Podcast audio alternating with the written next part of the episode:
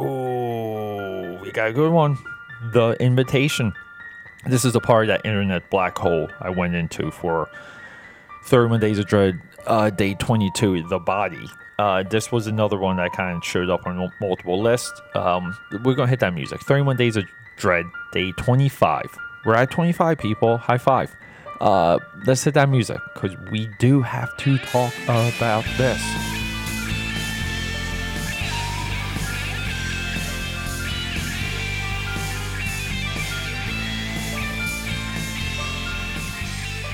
Oh jeez. Yeah. Uh, I, I'm I'm in a recording black hole.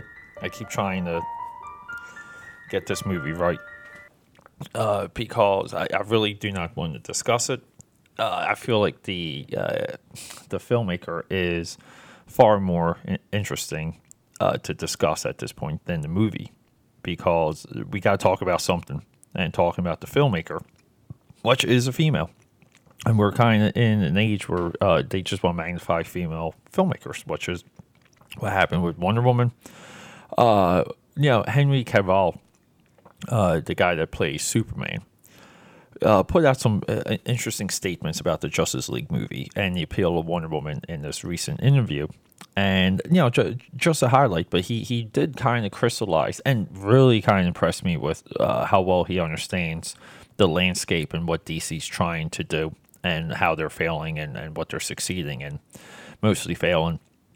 But he, excuse me, he he did say that uh, one one woman struck gold at the right time, and so I don't know, like does does some of that take away from that movie's final act? Uh, from the the third act, the fight at the end, I, I definitely do think it does. I will still say this: the rules and uh, what Batman versus Superman set up about power sets, uh, it's very much confused uh, with uh, you know by the end of Wonder Woman.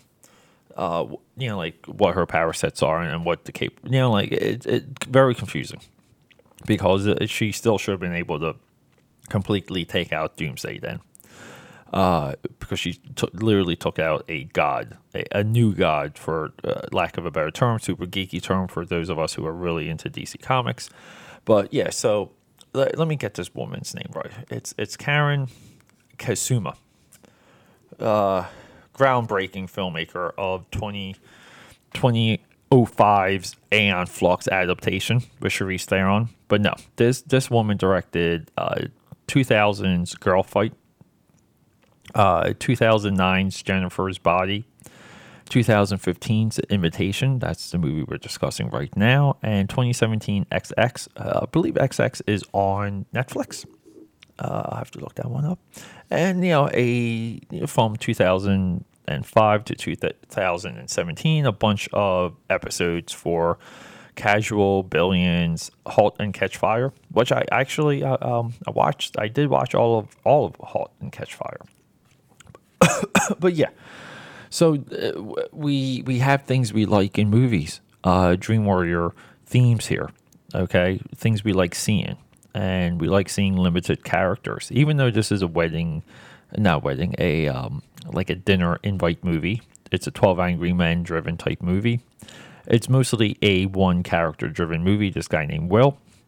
Uh, which is kind of funny because when it comes from uh, Karyn's themes, uh, Karyn Kusama, our director, the themes uh, are she mostly focuses on women, women protagonists, focal characters, even female villains. Uh, and we have Will, and she gives Will this uh, struggle, you know, and like this this motherly lost, um, and that's that's really a, a, big part of this movie. And th- this movie got me because, again, we're limited characters, limited set one set, one group of characters, a few rooms, and you know, again, uh, running theme throughout the 31 Days of Dread. Uh, you know, the best horror movies are, are the ones that have uh, big ideas. They have the conventions, but they have a magic layer to them. They have a layer of execution. Uh, this movie is shot wonderfully. It's it's edited well. Some of the uh, editing, the film school driven edits, and I say that with love. Yeah, they're thrown in and it, it, shows you how just the mind can can meander and wander just during simple like during a simple task and capture you and take hold of of who you are and take you out of of being present. And this movie does that very well. Uh, um, it, it, it displays how trauma to the mind can can control you and uh, so at, one point i'm watching this movie and crazy. I, I thought I had the wrong movie. I, I, I'm like, is this a horror movie? Is this the movie I saw during that black hole I put myself in when I found Dream Warriors uh, 31 Days of Dread, Day 22's The Body? The Body. Uh, I still love that movie. uh, didn't stick the landing, but it was a good movie. Uh, but yeah, I'm thinking I got something wrong, but now I'm into the movie, so I'm just going to finish watching it. And then the horror happens. And then we turn. And what we turn into is uh, we turn into too many survivors. We turn into deaths that just weren't like didn't hit home, like bad deaths. Uh, we're in we're dealing with a loss of life that kind of doesn't uh, feel. It doesn't add up. And then we get the hook at the end. And yeah, we kind of have the birth of a, of a horror franchise. Something similar to The Purge that could come out every year, every other year, and slowly draw out and expand. Uh, what is happening here? How far does it reach? Uh, what what what does it really mean? Does it mean anything at all? And what is going on? And this movie has a lore, a mythology, and a backstory that you can jump right into. And uh, our guy, uh, who who's who who who's well, Logan Marshall Green. He's from Prometheus. He's he's the the girl's father, uh, husband and you know he's the one that, that gets the uh, the thing in the eye, you know, the eye, and, and I think he gets burned by Charlize Theron. Uh, again, uh, Charlize Theron, uh, you know, uh, another reference, right? You're doing a podcast, you got to reference her as much as possible. Uh, for those of us who don't know, the other reference was Aeon Flux. But yeah, so he, this is his movie. He owns this movie uh, his performance is the highlight. It magnifies everything about this this this flick. Uh, I think, geez, like, is it Academy Award level? Um, yeah, I mean, I don't know. I mean, again, it's a uh, it's a horror movie. It can't be nominated. I don't care. Uh, it, this is a 2015 movie. I feel like he he should have got something. But yeah, so yeah, we're we're stuck here, everyone. I'm stuck. Uh, I, I did this recording about three times already, and I'm trying not to talk about the movie because I I just want everyone to sit down and and absorb it and, and be engaged and and know know that there's horror coming. But this movie does gotchas. It does a couple good like, hey, confront confrontation. Something's not right here. Something's and then it's like, yeah, uh, you could be crazy, and it does that a few times. So you're waiting and you're waiting. And yeah, when it goes down, it goes down. And but there's a hook. And the hook at the end is delicate, it's perfect. Uh, uh, they set it up and you want a sequel, you want to know more. You just you just want to roll around in this universe. And you you really it's kind of like a what happens next and I'm not saying make a sequel to this. I'm saying it could work as a sequel, and I don't think you should make a sequel to this. I think it should exist for what it is.